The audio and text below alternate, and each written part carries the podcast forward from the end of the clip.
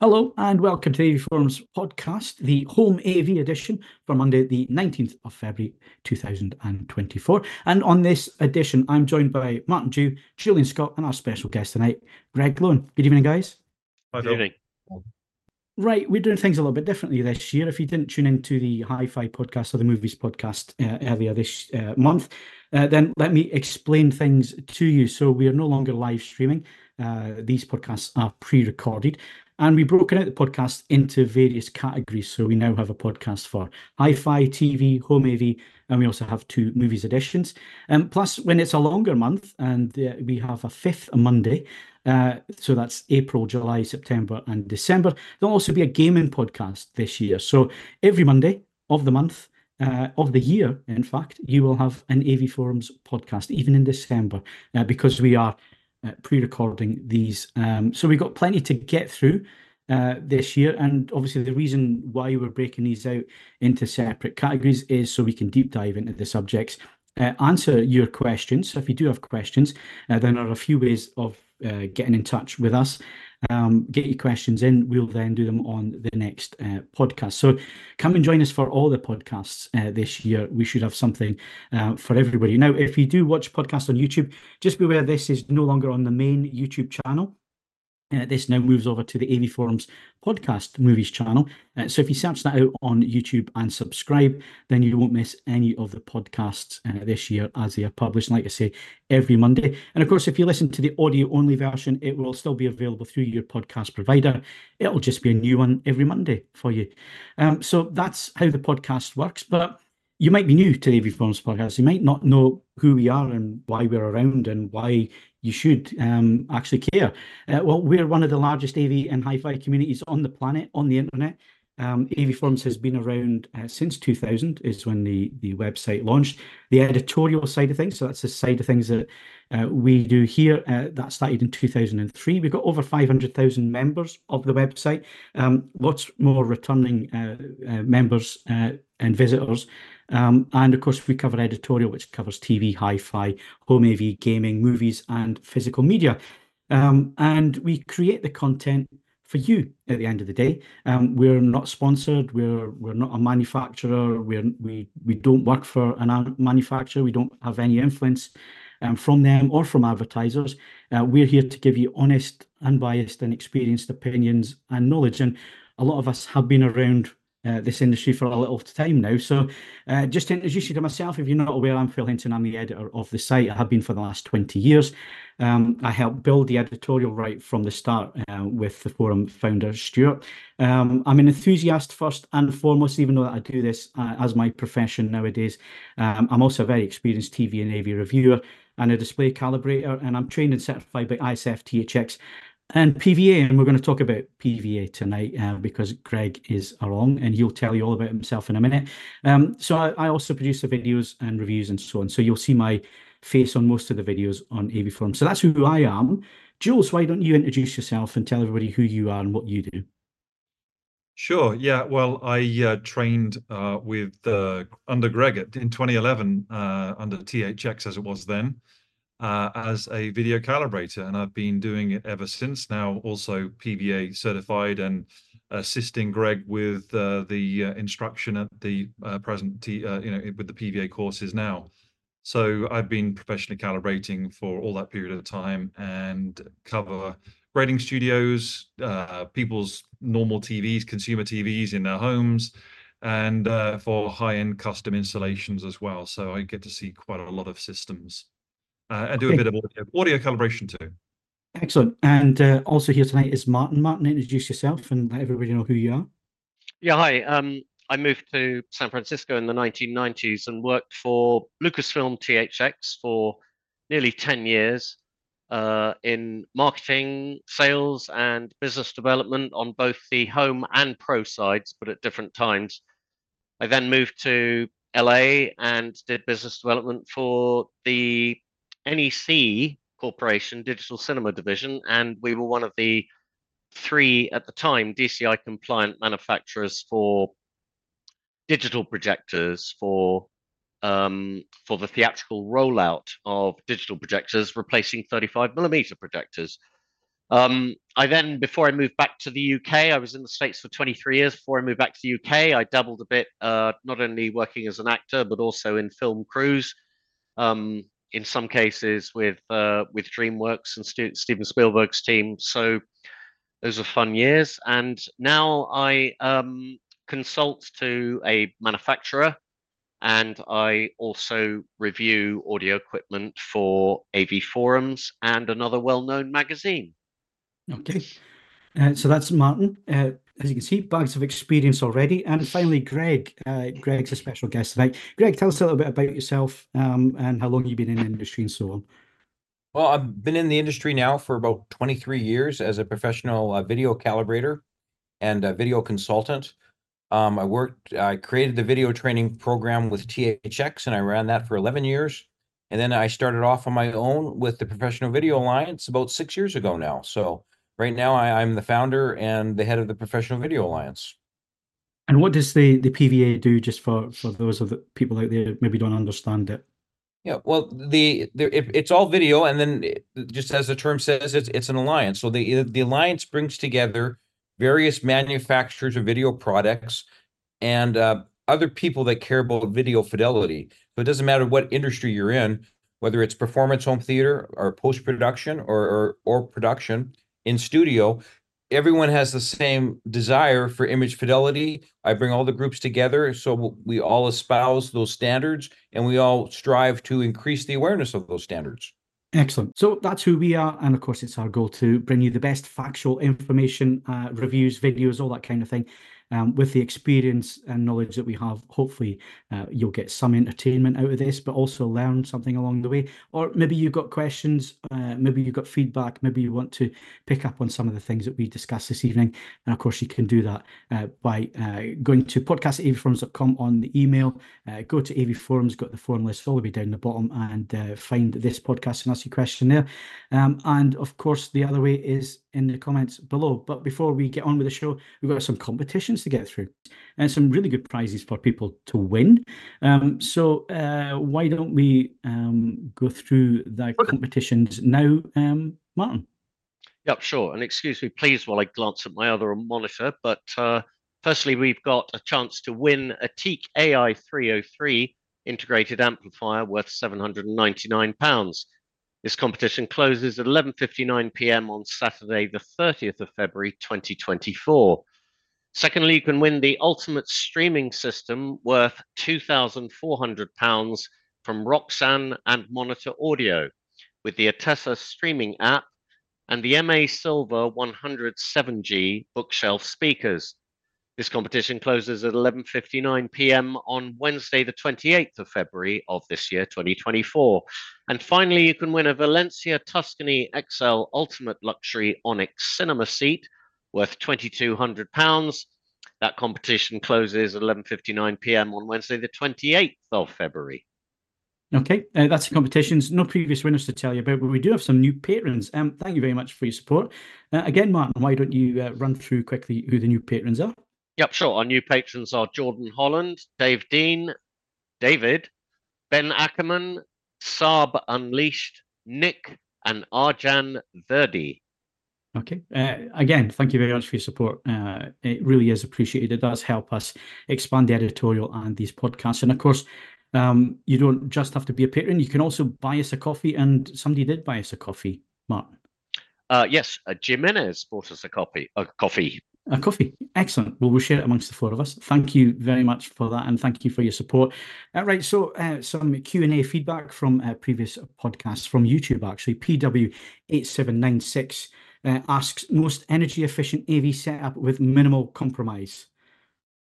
Um, I'm stuck on this one because uh, I don't think there's any way, really, if you want the best performance. Um, and I just thinking from a display point of view, um, you know, you're looking at a G rating anyway for most HDR TVs. So, um, and in terms of running amplification amplifiers, I guess you know Class D is maybe a little bit more efficient. Um, but I'm really struggling with that one. Any any suggestions, guys?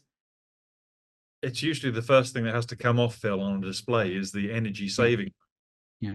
But it's throttle everything back. It's you know it's it's, it's restricting um, the quality, the performance of the display. So Yeah. It's hard to think of something. and amplification as well. You need the amplification to drive and so on. So you're going to be using energy. I guess the only positive, uh, or maybe a good positive spin that I could put on this is that we're no longer in the days of CRT or plasma, which were very, very power hungry. Um, and in terms of amplification, I think we're, we're getting to the point now where Class D is pretty efficient and pretty good, to be yes, honest. yes, getting Um, very, very good. Yeah, Yeah, so so yeah, I, I I wouldn't worry too much about it. If it's an AV setup, it's gonna it- it's it's gonna use power one way or another. Um, don't use the energy saving stuff on your display because you're just ruining the picture quality. It's probably the answer that we'd have to give at this moment in time. But if anybody's got any suggestions uh, for PW8796, then of course, you know, send them in to us and and we'll have a look. Now, uh, the Home AV podcast, we cover everything to do with uh, AV, so projectors, big screens, um, home cinema systems, multi-channel systems, speakers, subwoofers, um, all that kind of jazz. And of course, we've just had one of the biggest shows, and I'm not talking about CES here. Um, one of the biggest shows for the integration market, um, which is a big driver for innovation. Um, it's the market where a lot of the technology that eventually trickles down to your living room uh, is introduced, is used in um, not just residential systems, but big commercial systems. You know, if you've ever wondered how these uh, museums come up with their, uh, you know, projection on buildings and all that kind of thing, right down to creating a cinema in the home, there's a whole industry out there. Um, and ISE certainly covers the vast majority of that industry. So we're not just talking about home cinema, you're talking about all sorts of display tech, all sorts of audio tech, multi room, all that kind of thing. Um, uh, it's something I've never been to and I really should have went to it when it was Amsterdam because it would have been a nice, easy flight for me to get into Amsterdam and back home again. Barcelona is a, a little bit further, um, and I think it's an easy jet flight as well, which is never great. Um, so anyway, uh, I've never been to ISE, but the guys have. Um, all three of our guests. Um, so the reason that Jules and Greg are in the same room is uh, they've been holding the PVA training, uh, which you always you always do that after these major shows. Um, Greg, what's the reason for that? Why is it you run your training after those?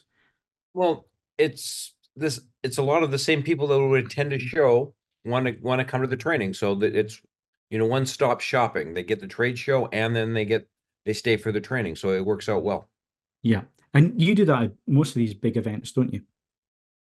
Um, CES, ISE, and then NAB and IBC. Yes, so the the four big trade shows for electronics, uh, CEDIA home, and then uh, then also the post production shows like the the Yeah. NAB in in Las Vegas and the uh, IBC, which is in Amsterdam.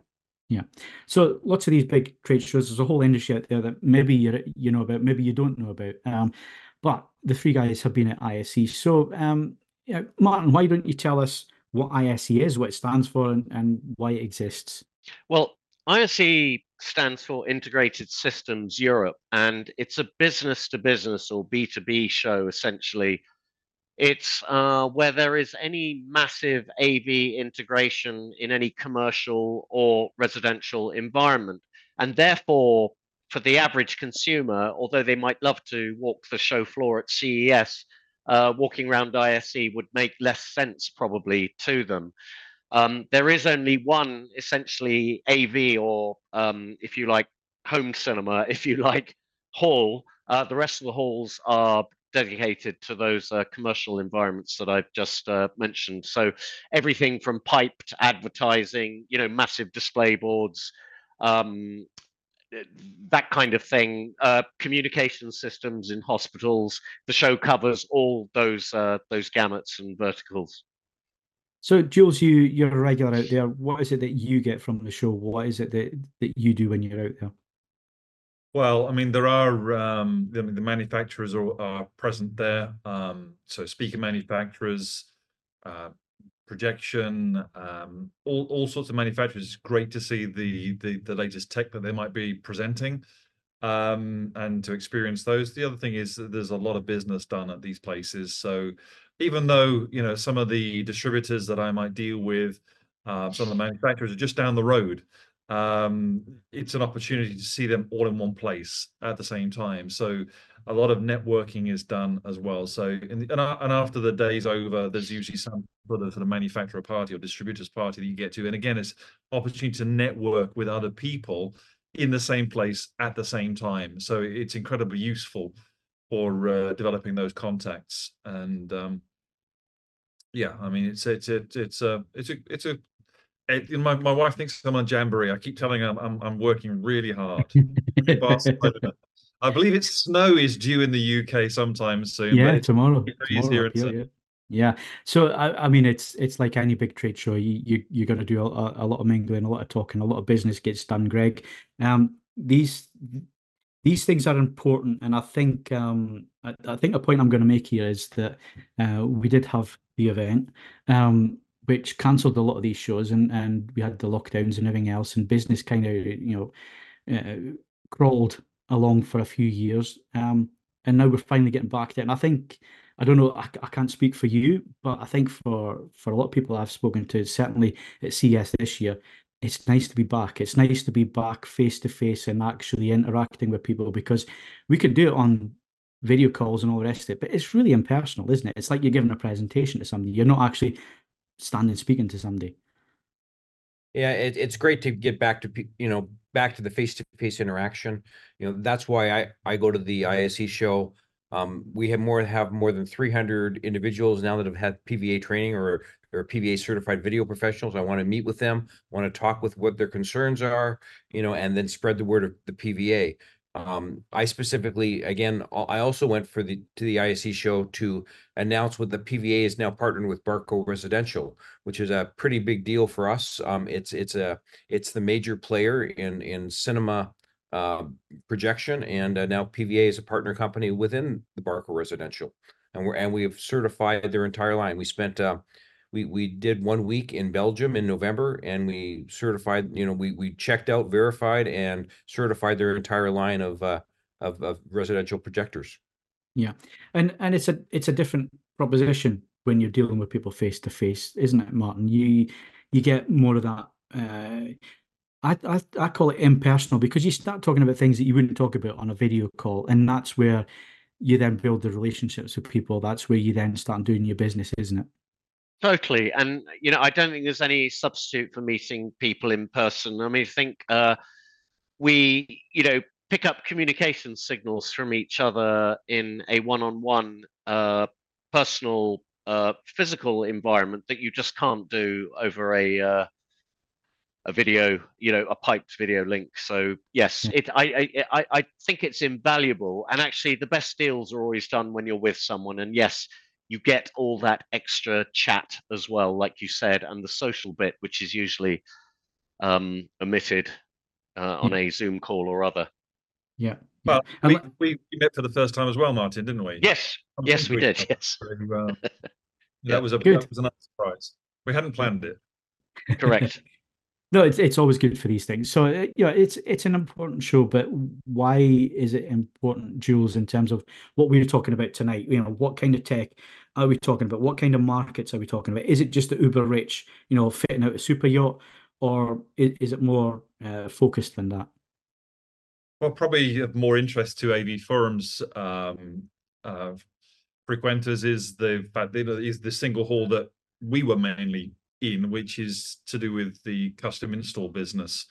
Uh, so you have all the major distributors there that service our sector and also manufacturers too.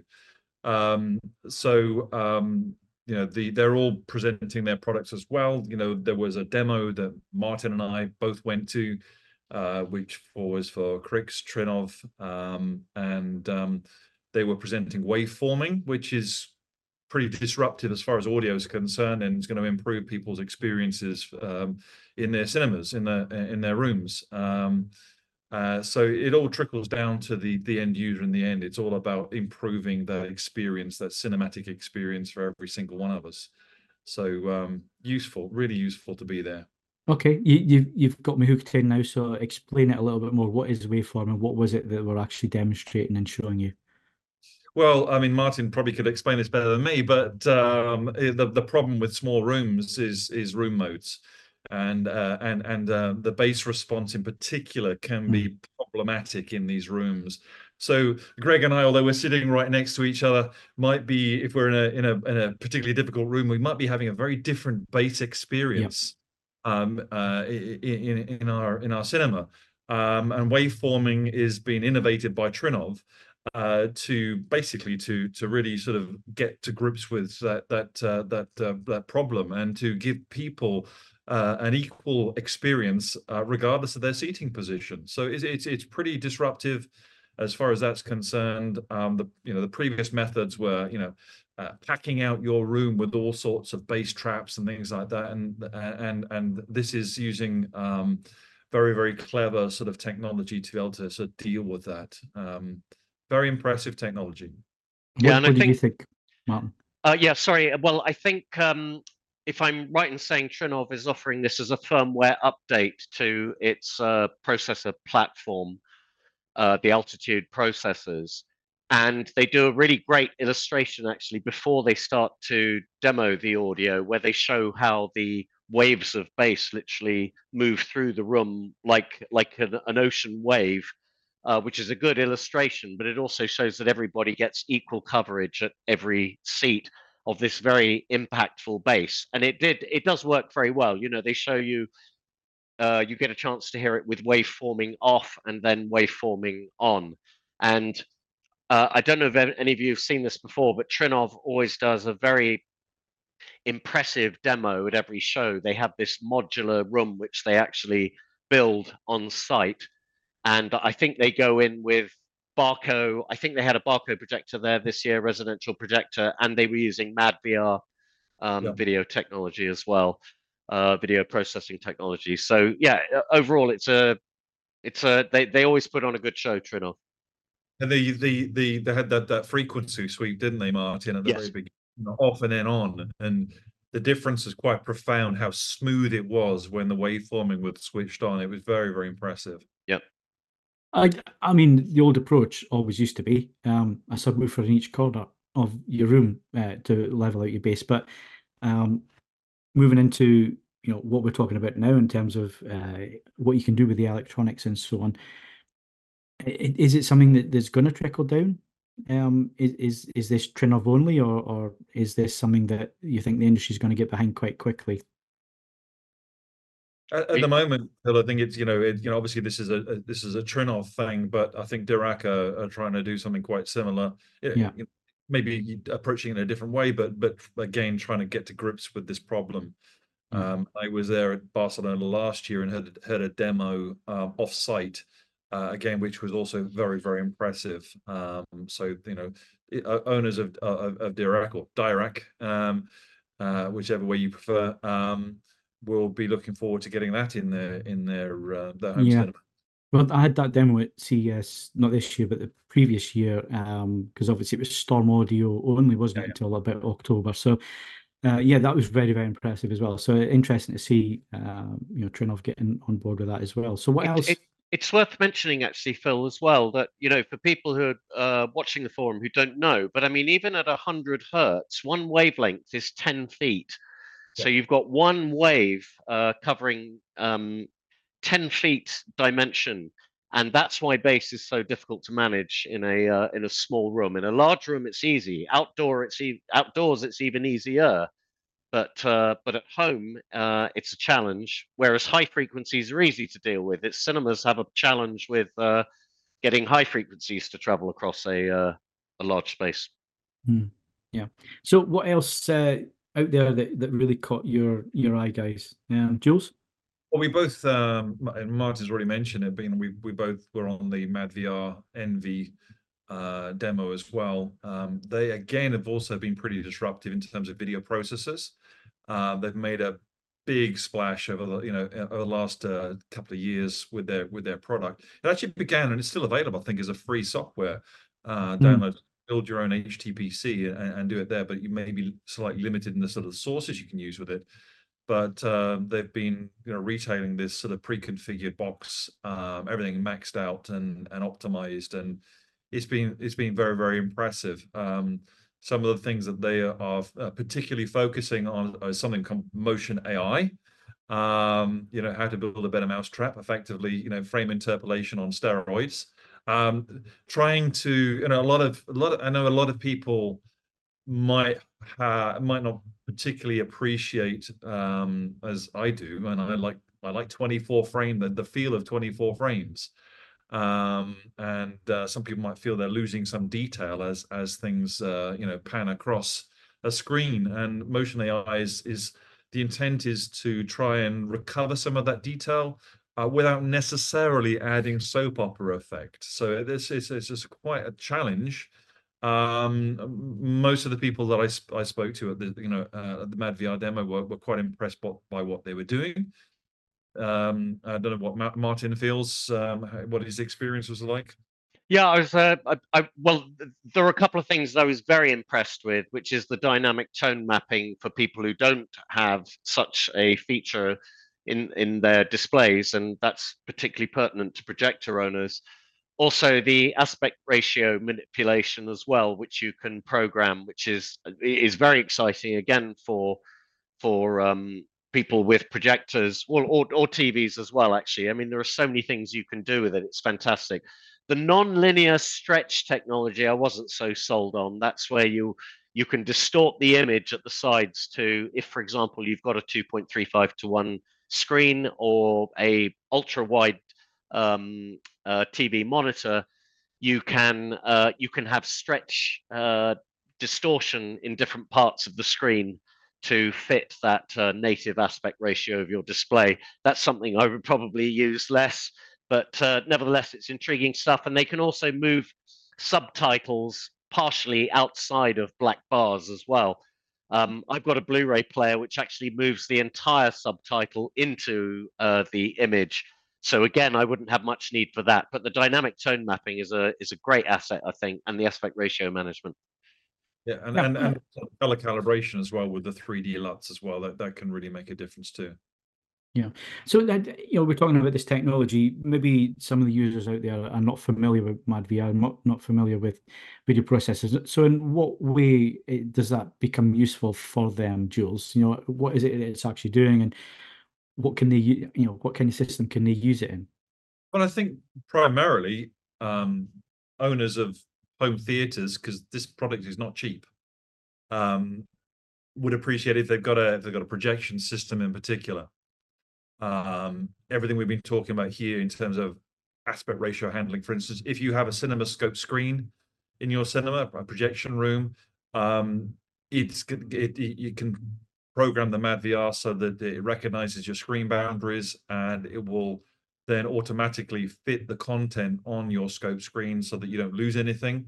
And there's no physical need to zoom in or zoom out with your lens on your projector. Um, particularly if you get, for instance, we have multi-aspect ratio movies now, like Top Gun Maverick, um, which are which are flipping um, in the middle of it. You know, good luck with that. If you if you if you've got a, a lens memory system, uh, it's not going to work for you. So something like that handles um, handles the aspect ratio. As we said, the dynamic tone mapping on a projector. Remember, you're trying to get uh, uh, you know uh, mostly a thousand nit content on projectors that can barely do a 100 nits on depending on your screen yeah. size gain it's like you know again good luck with that unless you have some sort of uh, dynamic tone mapping going on so mm. there are real advantages for video processors of which madvr is only one there is there are other ones out there um, but they you know they they really do transform projection systems in particular but adding to that both of us saw the demo of the tone mapping on a display on a on a flat panel i think it was probably a sony flat yeah it panel. was it was and the demonstration did show that there were again tone mapping benefits even to even to the flat panel as well. So um, uh, so it's not just exclusively for projectors.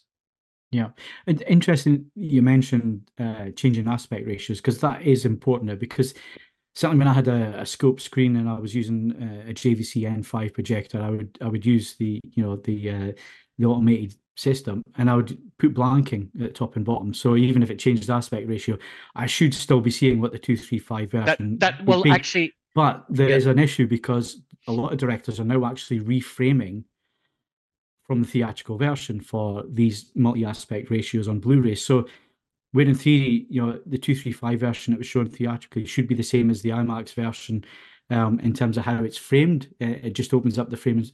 They're not doing that anymore. Now, a lot of these directors are actually going in, changing it in post for the Blu-ray or 4K Blu-ray release, where they're actually reframing it. So you can't use your projector with your lens memory and just mask top and bottom because they actually changed the way they frame it, and that's another annoyance. Oh, I, I, anybody.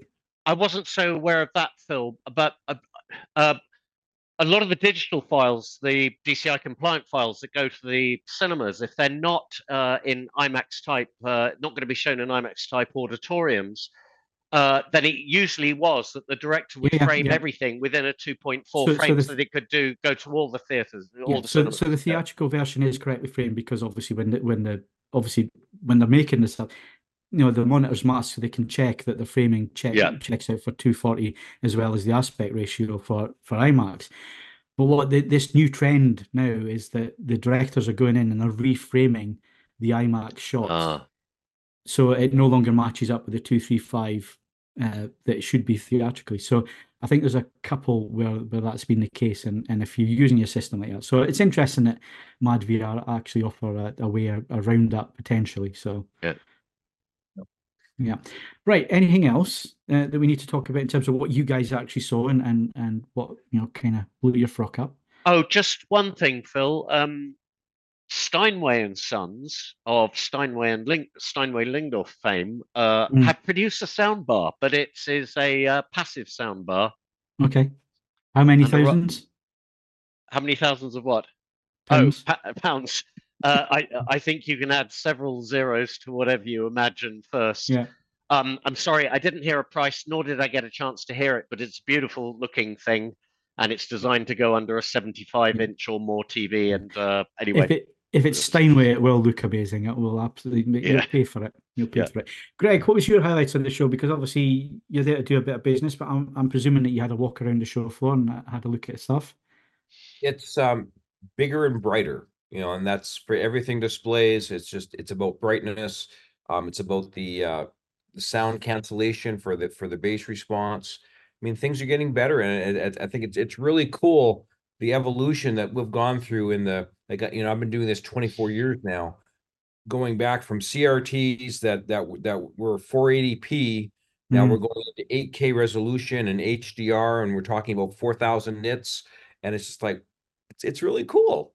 It's, Yeah, it's a yeah. fun it's a fun uh, fun field to be in, and, and it's it's fun to uh, to be with these people that are all having fun in the industry. Yeah. And uh, you know, like you, um, a long time being in this this game and, and doing what we're doing, and you know, we were pushing for a long time for a lot of the tech that we now take for granted. You know, the calibration standards. You know, I've given presentations to manufacturers. You've done the same when in the THX days and that kind of thing to get people on board and give us this and give us that and why don't we do this? And then you reach this point now where it's like, right, what do we do now? You know, we've, we've, we've, we've kind of achieved everything we wanted to achieve. So, and and I, and I got to that point and I thought, well, what are we going to do now? And then it's like, actually, why don't we just enjoy it? You know, enjoy the technology and tell people how to enjoy the technology and show them what they can be doing with their displays and their equipment and so on. And like you say, where we are now to where we are when AV Forums first started in 2000, it, it's light years, you know, ahead of where we were back then. So um, it's exciting tech. I've never been ISE. Um, I would like to go at some point and just uh, just experience it. It's uh, it's it's a different type of show. Um, in terms of ISE and CEDIA, um, CEDIA Expo, you know, are, are they similar, Greg, in terms of what you're getting from them? Yes and no. Like ISE has a CEDIA component. CEDIA is a is a partner within the ISC show. They're not the full show. Um, it, it- when you go to the CEDIA show in the United States, it's all home theater, home automation, um, you know, home AV. And this this show is much more commercial in in nature Yeah. with, with the Yeah. home theater component. Yeah. yeah. So as, as we wrap up on ISE, anything else that, that you guys uh, saw out there, anything else that you think, oh, this could be a trend this year, this could be a bit of a game changer?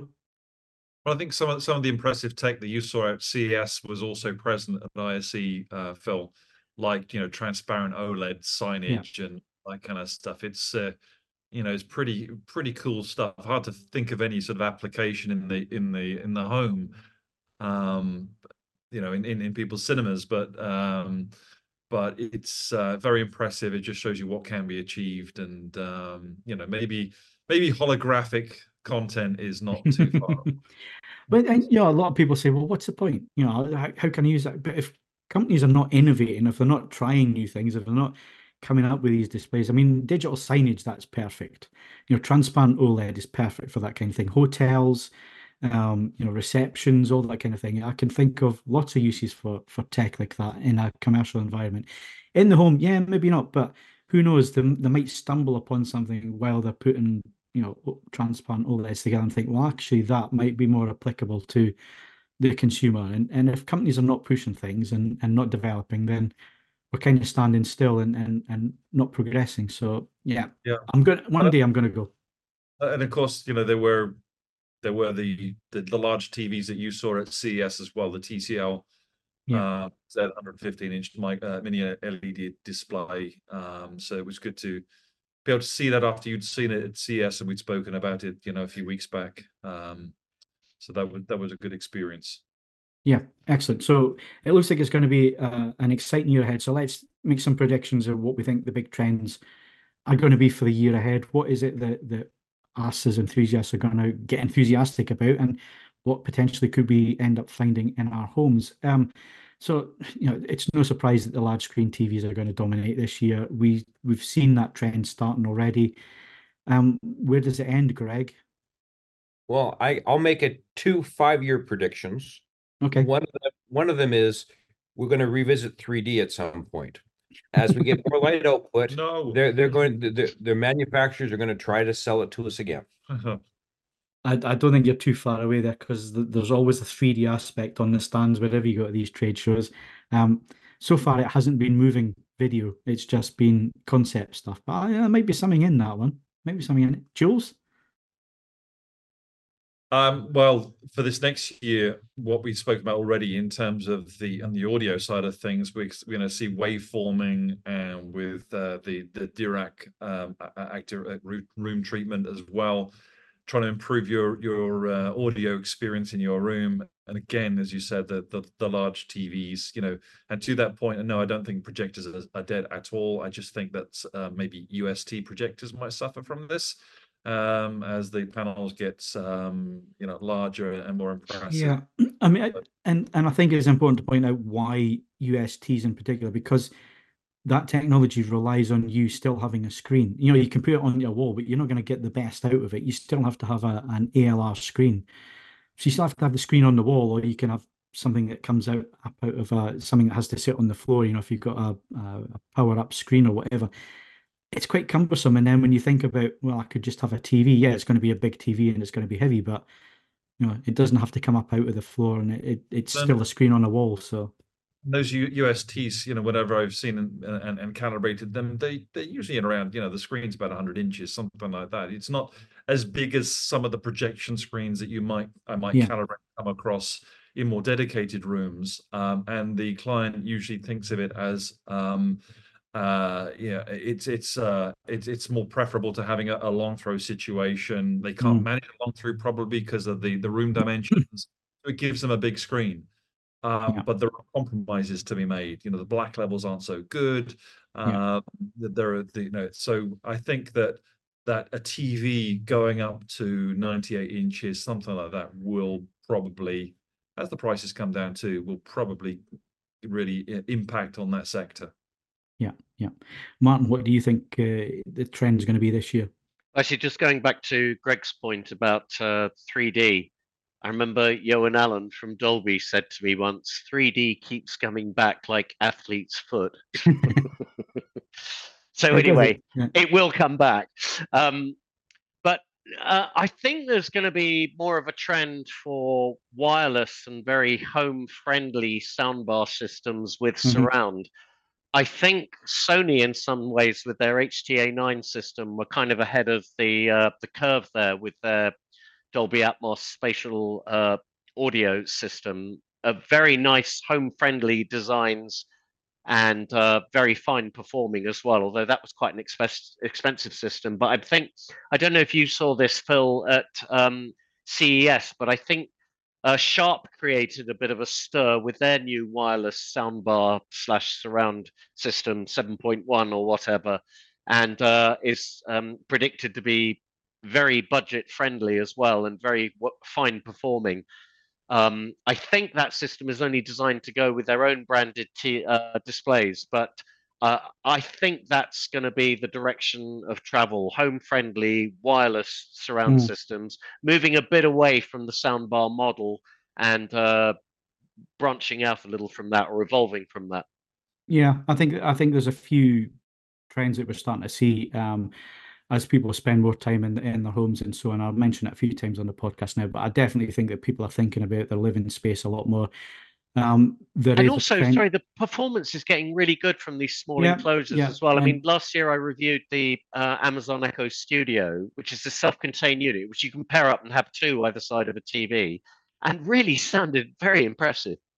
Yeah, and of course we got um, uh, Flex Connect from Dolby Atmos. Um, so this is really interesting tech. Um, I, I, didn't get a chance to see it at CES. It, it, it was uh, closed door demos and um, I didn't have an opportunity to get in and have a look at it, but basically you can have um, a couple of speakers anywhere in in your room, um, and the TV on a completely opposite wall and so on, and um, it uses processing in the room and, and so on to try and create an immersive experience with just a couple of speakers that are not necessarily positioned where they should be positioned because what they're trying to take into account is is how people use their living rooms. And you know when you see how do I set up my home cinema and it's always a rectangular room with a screen exactly where it should be, the chair exactly where it should be, each speaker exactly. Nobody lives like that.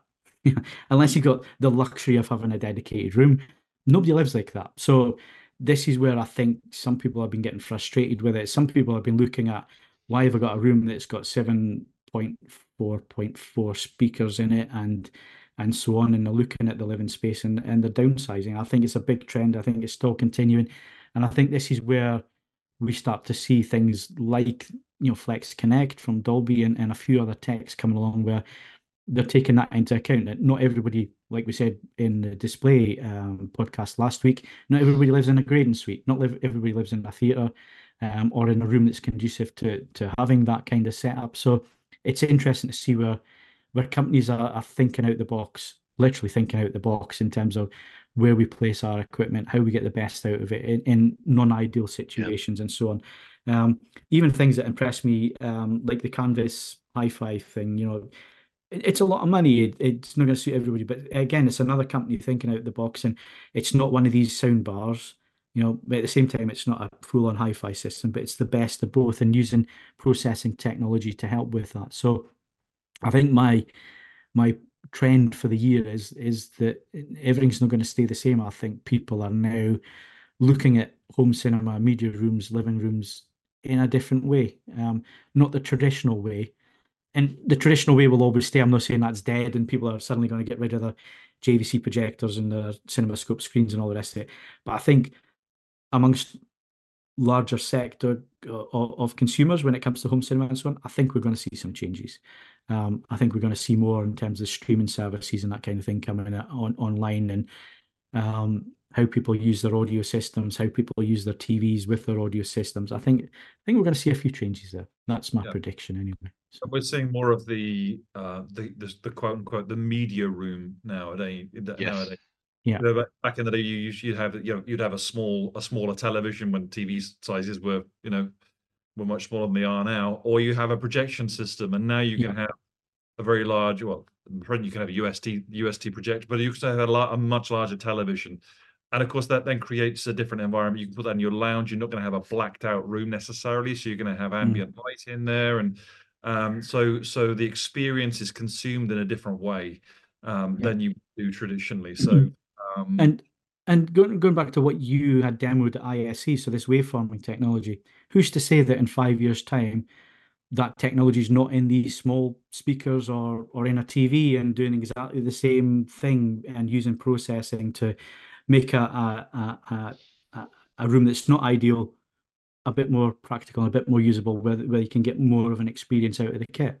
I think even even from last year, Phil, there's been developments in waveforming. I think you know they're yep. they're now they're now saying that it can be achieved with four subwoofers, um, you, are still better off with a few more. But um, I think last year there was there was some like 16 subwoofers in the room. Mm. Um, I can't remember whether that's front and back or, or just what, but but it can be it's being scaled down. Um, uh, as we as we speak. So yes, it is it is coming into smaller situations.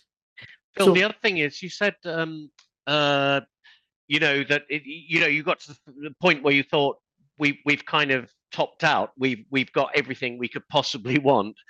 Uh, but you know, we used to think that 25 years ago, at, at, when I worked at Lucasfilm, we thought that we'd reached the ceiling. We'd we'd kind of got as technology had got as good as it was ever, ever going to get. In another 20 years, we'll be having the same conversations. And yeah, exactly, yeah. exactly. Uh, but I think uh, I, maybe it's just reading on on online nowadays. Maybe it's just the, the tone of the internet nowadays, where actually, guys, just think about where we are and what we're talking mm-hmm. about. You're talking about minute differences between a couple of products, and you're getting in a bun fight about it. It's like, look at what you've got. Look at what you got at home. Yeah. Be be happy with what you have, and you know, um, and hopefully this is where we we become useful um, and more useful and, and pointing people in the right direction in terms of technology, in terms of how to get the best out of their home cinema systems. If you're downsizing, you know, what should you be looking at? What things should you consider? If you're building a, a media room or a living room or a home cinema, you know, where do you place the speakers? What should you be thinking about in terms of um, viewing distances and, and furnishing and all that kind of thing? Because that's another big growth area. I forgot to say in my trends. It, you know, interior design is becoming more and more relevant to people. It, it wasn't 10 years ago. Over the last 10 years, it's become more prevalent. And I think it's it's things now where, especially when you look at, at, at the market in general and a lot wider, you see how people are furnishing their, their, their spaces, their living spaces, and so on. There's more thought going into that in terms of not minimalist, but making it more cozy and, and using technology to help with that. And again, I think there's going to be a crossover there with home cinema and um, you know, audio and visual technology. Uh, I, I, think it's exciting. You know, we maybe reached, like say, Martin, uh, you think, oh, well, where can we go for here? Well, actually, there's loads of places we can go, and there's lots of things that we can still be doing, um, and and things are just going to get better. But that's enough for this week. Um, that's our predictions. Come back and check and see how wrong we were um, by the time we get to the end of the year. Uh, these podcasts are around forever, so you know, egg on the face. Um, we're we're happy to take it. But that's our suggestions for this year. If you've got your thoughts, you think uh, where things are going to be in twelve months' time, or what you you're excited about, what are your plans? Are you changing your room? Are you looking to do things? I know Martin's. Um, he's been looking at changing his room, and Martin lives in a rented accommodation, so maybe Martin can give us some tips in the in the months ahead as to how he solved some of the potential issues he's had in terms of setting up his uh, AV system and um, how to get the best out of it there. Um, we'll we'll be doing some other bits and pieces here in terms of rooms and setting rooms up for different um, aspects and that kind of thing. So any questions on that, then get them in podcast at avforums.com on the email.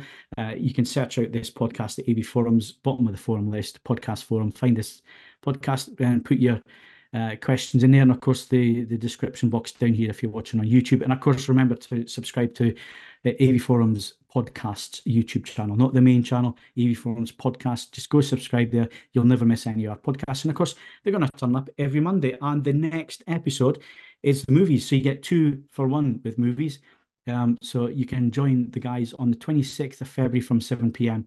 Um, on our YouTube channel. And of course, uh, you can also get that audio only through your podcast provider.